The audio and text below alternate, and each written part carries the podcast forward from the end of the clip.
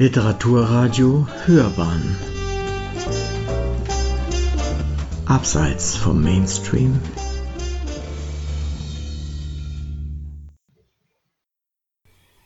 Rezensionen Ein Versepos im Jugendstil? Richard und Ida Demel liest niemand mehr.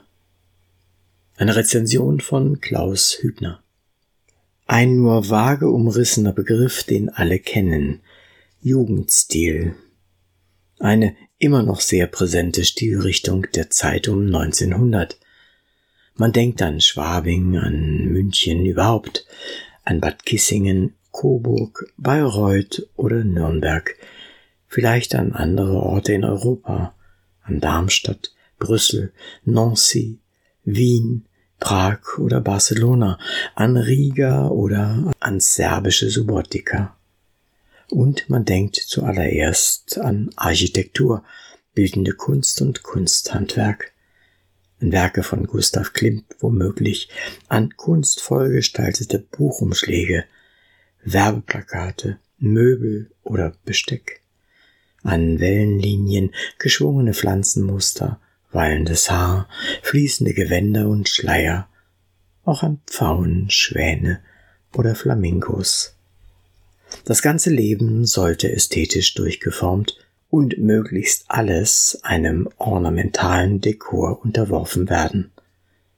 Vielleicht denkt man auch an die Musik, an Gustav Mahler, selten an Literatur, an frühe Gedichte von George oder Hoffmannsthal, an verspielte Prosa von Richard Beer Hoffmann oder den Mannbrüdern. Kaum jedoch an einen zu seiner Zeit sehr erfolgreichen Dichter, der heute vergessen ist. Richard Demel. Er lebte 1863 bis 1920.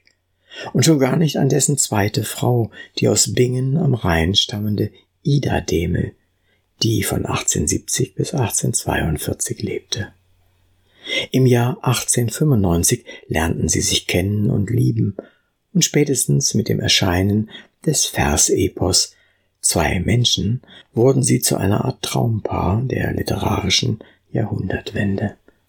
So formulierte es Caroline Vogel, die in Zwei Menschen Richard und Ida Demel, Gedichte und Prosa, Briefe und andere Dokumente und vor allem viele aussagekräftige Fotos versammelt hat und dazu einlädt, in die Künstlerwelt des Fond de Siècle einzutauchen.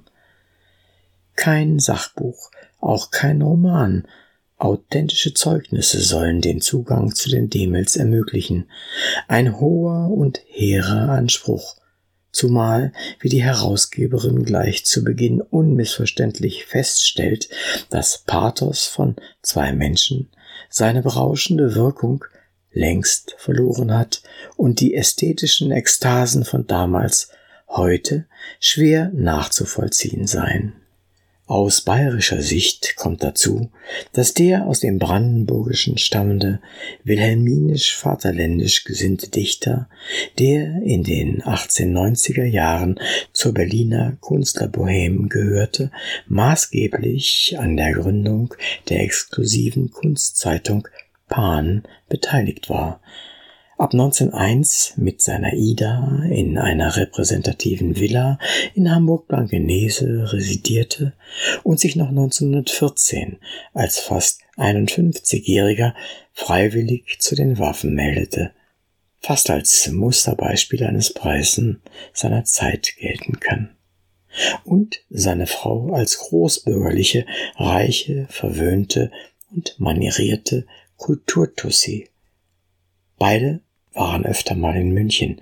Bleibende Spuren aber hat die Stadt nicht hinterlassen, nicht in seinem Werk und nicht in ihrem. Literatur in Bayern sieht anders aus. Warum an die Demels erinnern? Erstens Jugendstil, siehe oben. Zweitens die Briefe. Die Demels korrespondierten mit zahlreichen in Bayern ansässigen Künstlern und man findet Briefe, die Stefan George, Rainer Maria Rilke, Thomas Mann, Max Dautendey und andere in ungewohntem Licht zeigen. Interessante, manchmal ergreifende Briefe, die sich lesen lassen. Drittens, das Wirken und das traurige Schicksal der Ida Demel. Nach dem frühen, letztlich dem Krieg geschuldeten Tod ihres Mannes gründete sie 1926 die bis heute bestehende, auch in Bayern aktive Künstlerinnenvereinigung GEDOC, setzte sich für Frauenbelange ein, reiste durch die Welt und wurde schließlich als Jüdin gebrandmarkt, Opfer des Nationalsozialismus.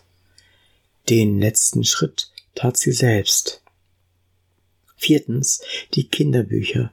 Richard Demel verfasste zusammen mit seiner ersten Frau Paula den Vitzebutze im Jahr 1900 und gab 1904 den Buntscheck heraus. Beides frühe Höhepunkte der Kinderliteratur des 20. Jahrhunderts und Glanzstücke der Bestände der Internationalen Jugendbibliothek in Schloss Blutenburg. Fünftens. Er schuf denn doch eine Menge eleganter Gedichte.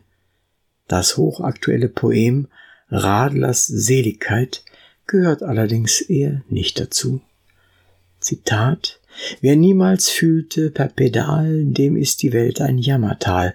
Ich radle, radle, radle, wie herrlich lang war die Chaussee. Gleich kommt das achte Feld voll Klee.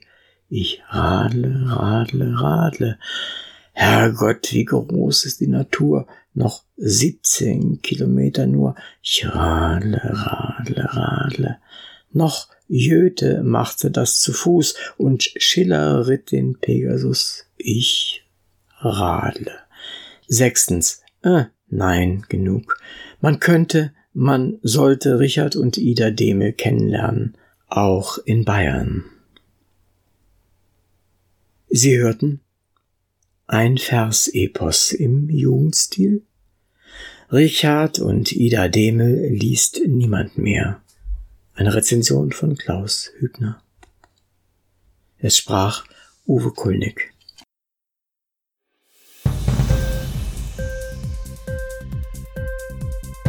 Hat dir die Sendung gefallen? Literatur pur, ja, das sind wir. Natürlich auch als Podcast. Hier kannst du unsere Podcasts hören. Anchor, Spotify, Apple Podcast, iTunes, Google Podcasts, Radio.de und viele andere mehr.